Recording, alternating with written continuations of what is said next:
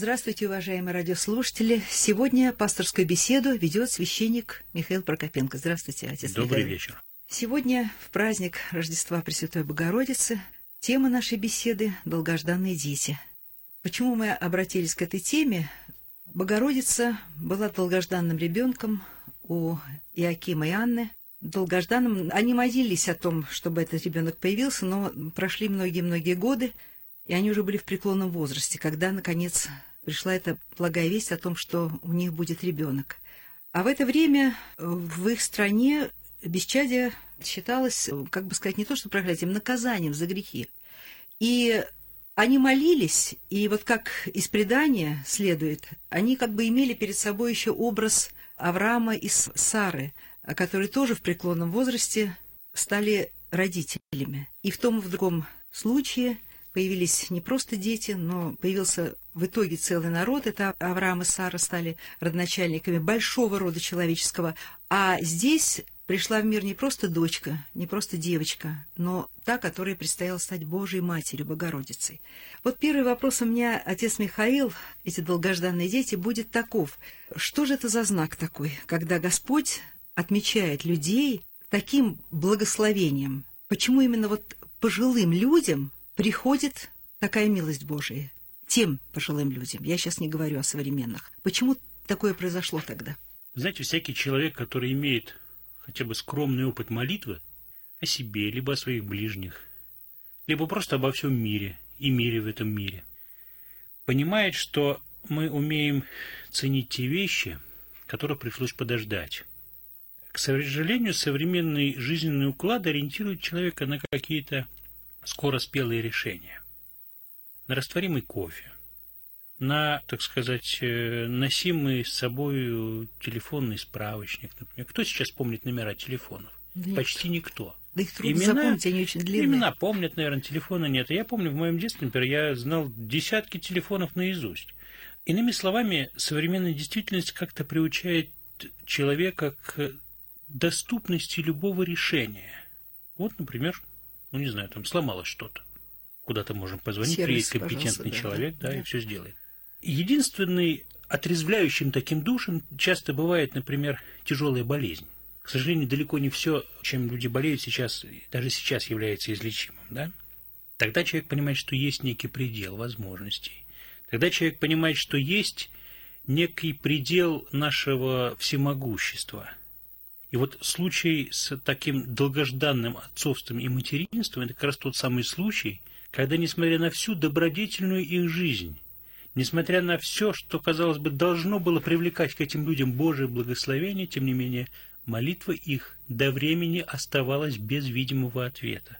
И вот Пресвятая Богородица, как, кстати, Иоанн Предтеча, также появившийся у престарелых родителей, да, это были плоды не только благочестивой жизни, но и огромного терпения и огромной такого постоянства в вере, удивительного постоянства в вере, надежде и любви.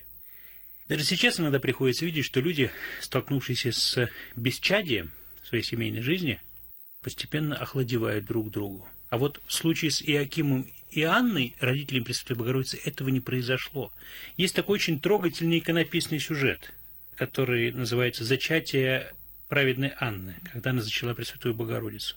Что на этом изображении мы видим? Мы видим нежные объятия Иакима и Анны. Сюжет, который знаменует собой начало э, земной жизни Пресвятой Богородицы. Так вот, они не обветшали, не ожесточились в своем бесчадии. Они не ожесточились в слышании постоянных упреков от окружавших их людей. И вот они эту веру пронесли через многие годы, они хранили эту веру с удивительным, поистине чудесным постоянством, и это прекрасный урок нашему быстрому, скоротечному, привыкшему ко всему, так сказать, растворимому времени, что есть вещи, которые может послать в человеческую жизнь один только Бог. И эта вещь называется счастье. Ну, отец Михаил, вот вы привели еще также третий пример Захария и Елизаветы, да? Три вот таких вот семейной четы, и везде мечты о ребенке, и Господь одаряет этих людей не то, что Он сделает их какими-то царями, властителями, а именно и там, и там, и так ребенок становится главным и самым важным в жизни. Вот такая награда приходит. Почему? Но трудно сказать, понимаете, многочадие и сейчас является Божьим благословением. Это факт, да? Это благословение, во-первых, для родителей. Это благословение для самих детей, которые растут в многодетной семье. Хотя там, конечно, есть свои трудности, вот, тем не менее, это благословение, да, но тут нужно иметь в виду еще и один очень интересный момент. Часто множество как-то во множестве разбегается взгляд. А вот подлинные шедевры, они всегда создаются в единственном экземпляре. Это такое очень утилитарное, такое земное прочтение всего этого, да? Вот, наверное, по той причине, что э, Пресвятую Богородицу ждал совершенно неповторимый путь в жизни. И Анна Предтечу ждал также неповторимый путь в жизни быть величайшим из рожденных женами, как сам Христос о нем сказал. И Авраама, праотца, а родоначальника О, всех Авраама, верующих, да. также ждал исключительный и единственный в своем роде путь. Наверное, по этой причине Господь пожелал, чтобы никто более не оттенял, так сказать, в этой семье детство вот этих вот людей. Мы можем догадываться о каких-то вещах, можем спекулировать какими-то э, своими догадками. Тем не менее, я думаю, что полнота Божия замысла о мире и человеке откроется только на страшном суде, но нужно принять как реальность, что вот такие замечательные люди иногда бывает так, что вынуждены расти в некоем уединении, в таком уединенном сосредоточении. Хотя могу сказать, что да. готового ответа у меня нет, я не знаю. Вот мне вот все-таки, знаете, действительно интересно, почему через детей? Почему это вот такое благословение дети именно? И как относимся ли мы так к этому сейчас, что каждый ребенок это Божье благословение? Ведь действительно так бывает, что иные пары ждут детей по 10 лет, даже по 15 лет. У кого-то сразу начинают рождаться дети. И те, которые ждут долго, смотрят и говорят, а почему же вот так с нами получается?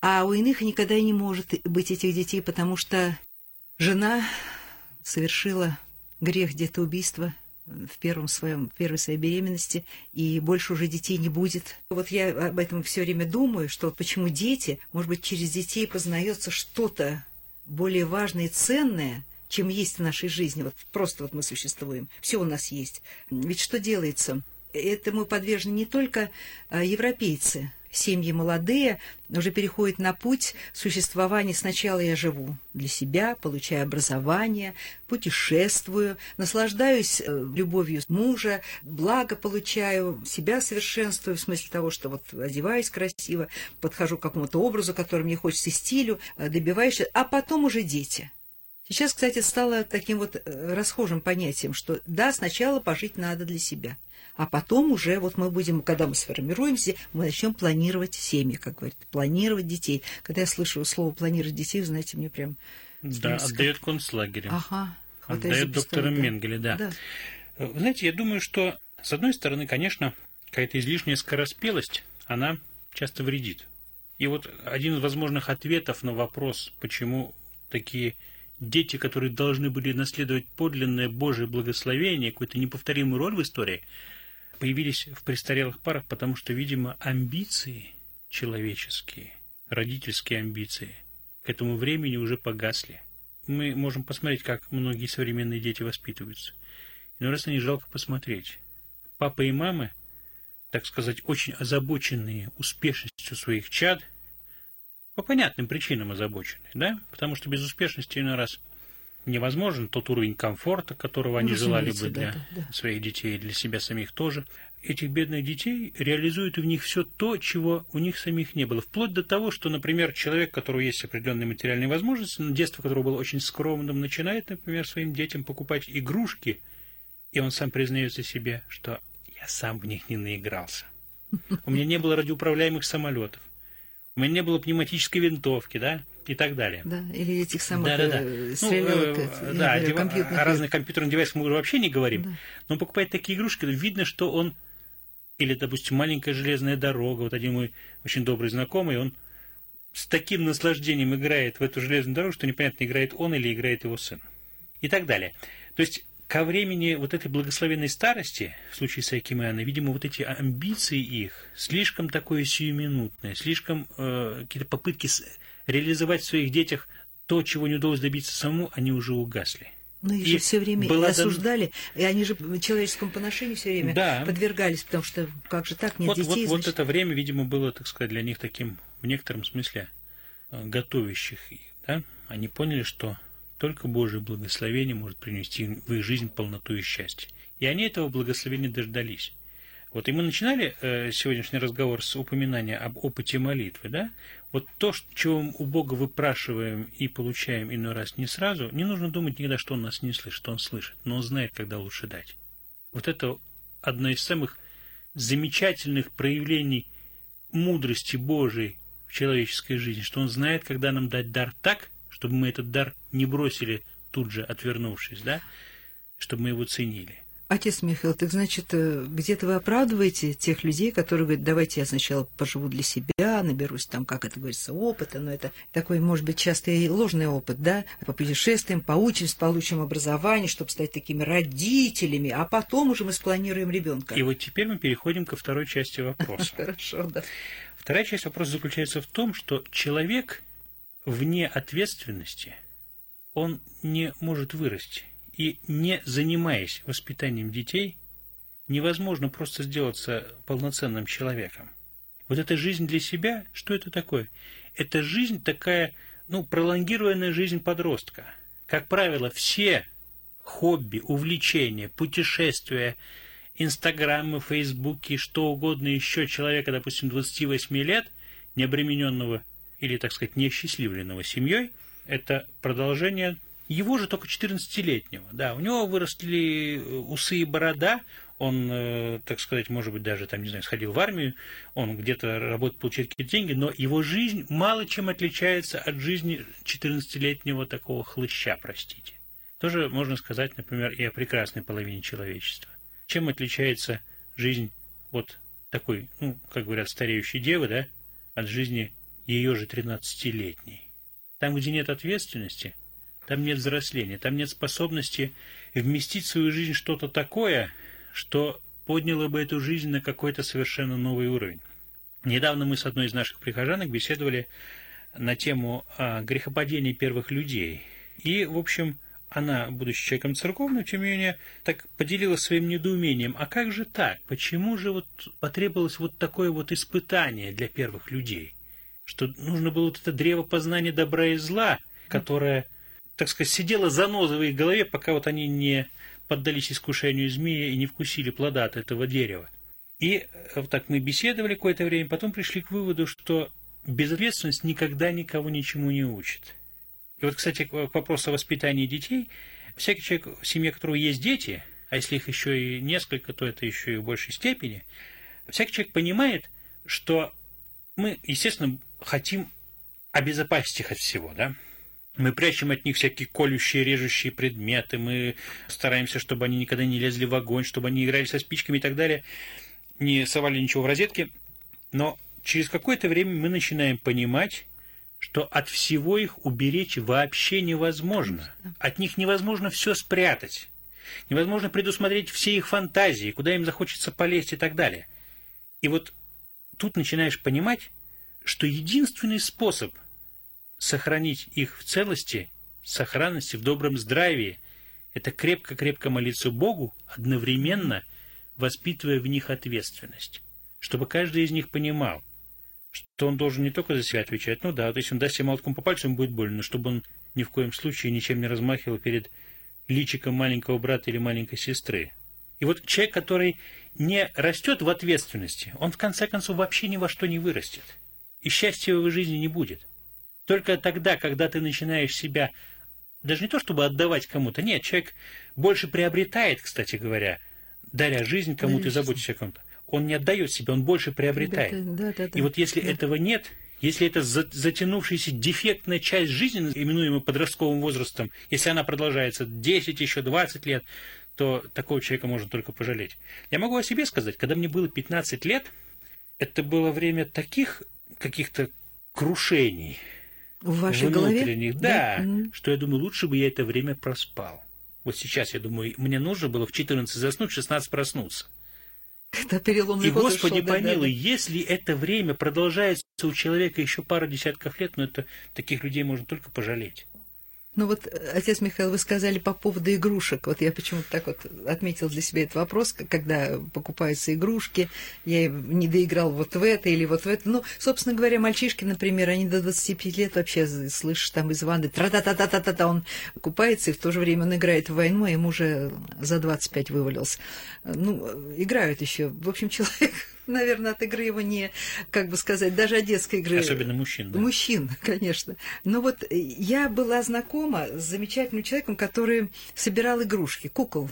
Она mm-hmm. написала даже большую такая, есть э, дама по фамилии Дайн, а она написала о куклах, она живет в Сергием Посаде, и, по-моему, она работала в музее игрушки, но написала о куклах. Она говорит, я не знаю кукол, которых я не знаю. По Руси, во всяком случае. Она объехала все.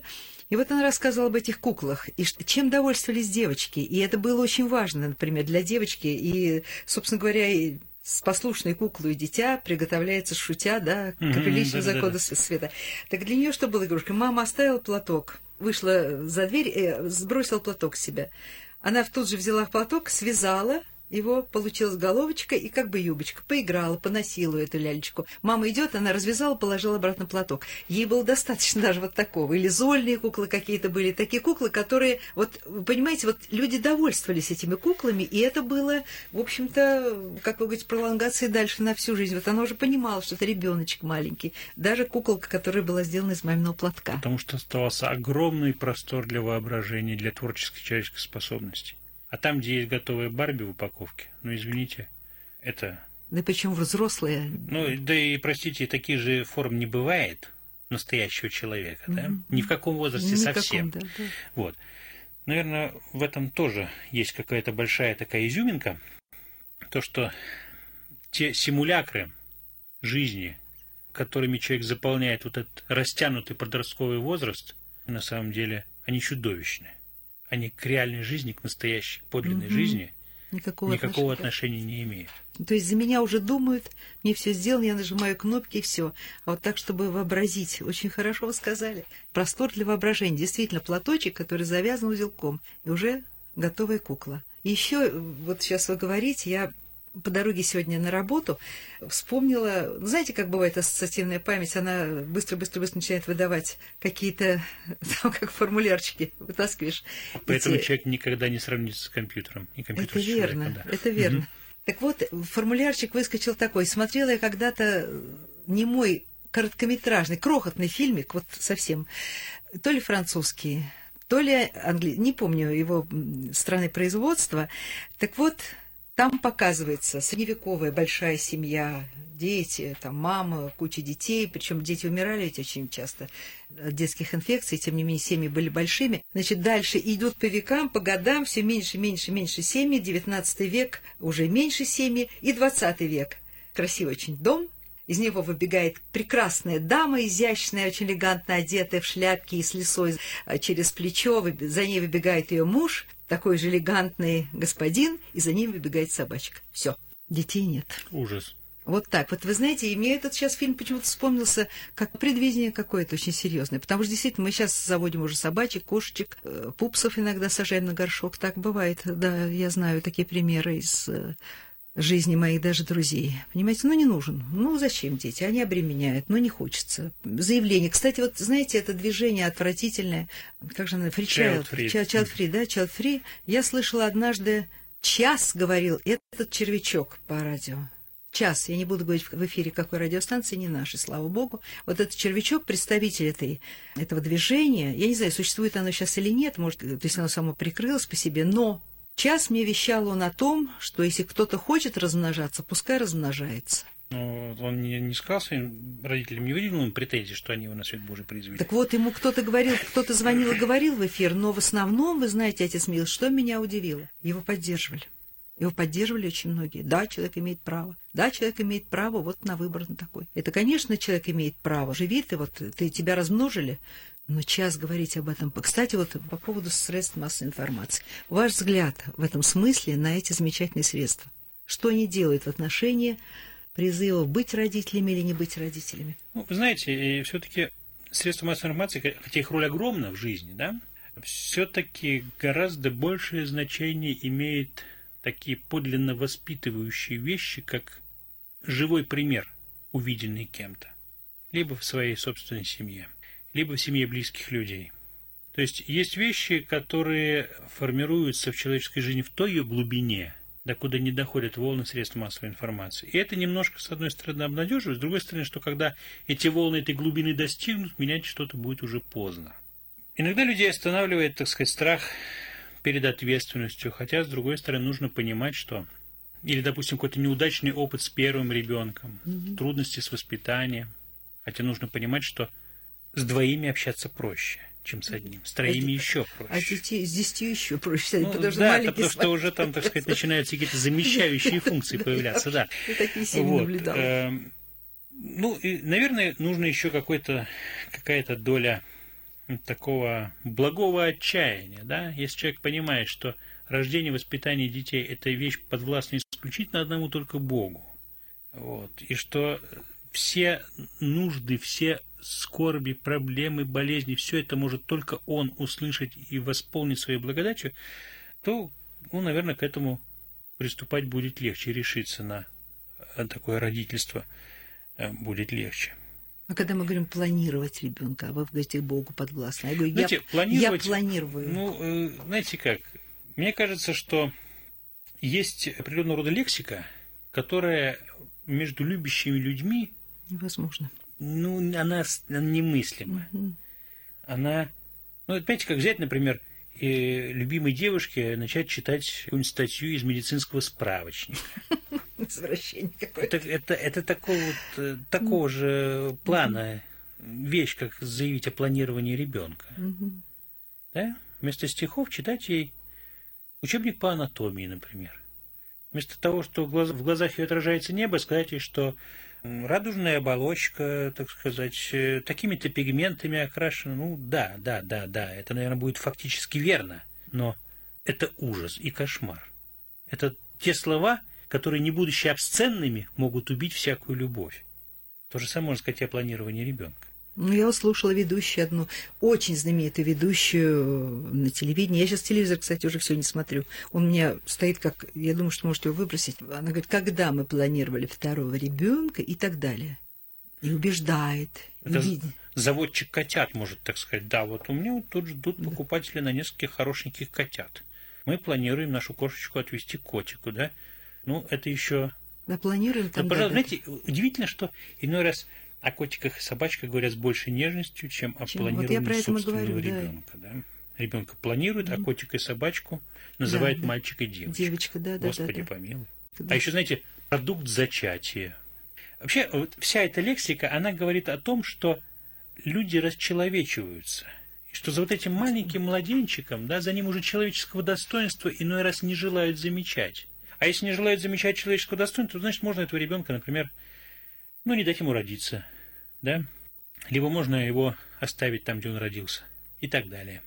То есть вот это вот такое наступающее на нашу жизнь расчеловечение, оно в том числе проявляется и в языке. И очень хотелось бы, чтобы люди, кто сейчас начинает свою жизнь, да, кто готовится к тому, чтобы э, ну, вступить, так сказать, во взрослую часть этой жизни, чтобы мы все за языком очень следили – угу. чтобы мы не позволяли себе тех слов, которые нас расчеловечивают, которые лишают нашу жизнь вот этого такого человеческого измерения, человеческого в связи с нашим небесным Отечеством.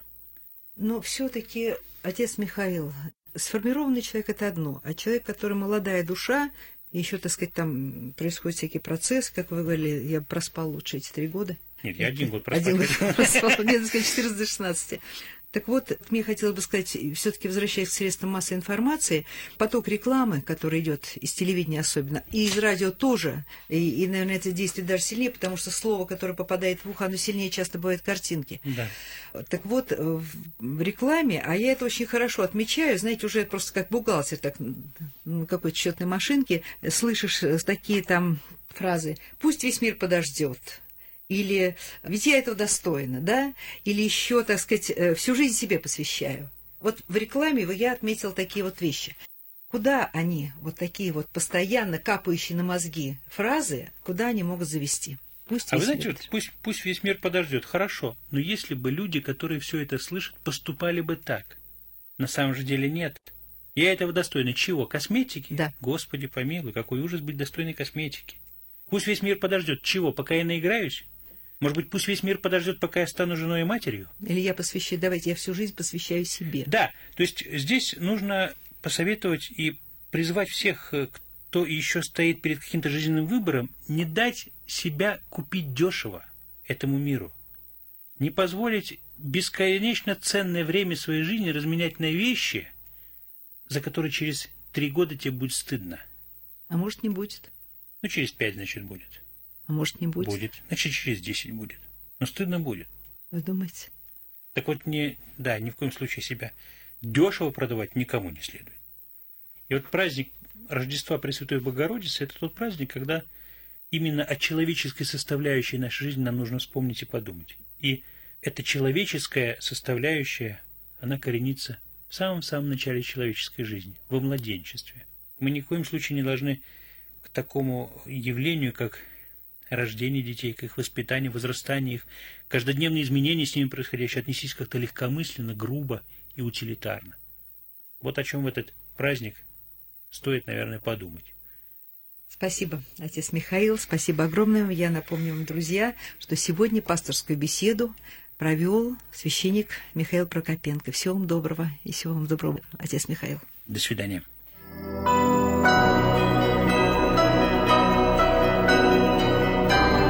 Вы слушали программу «Пасторские беседы» из цикла «Мир, человек, слово».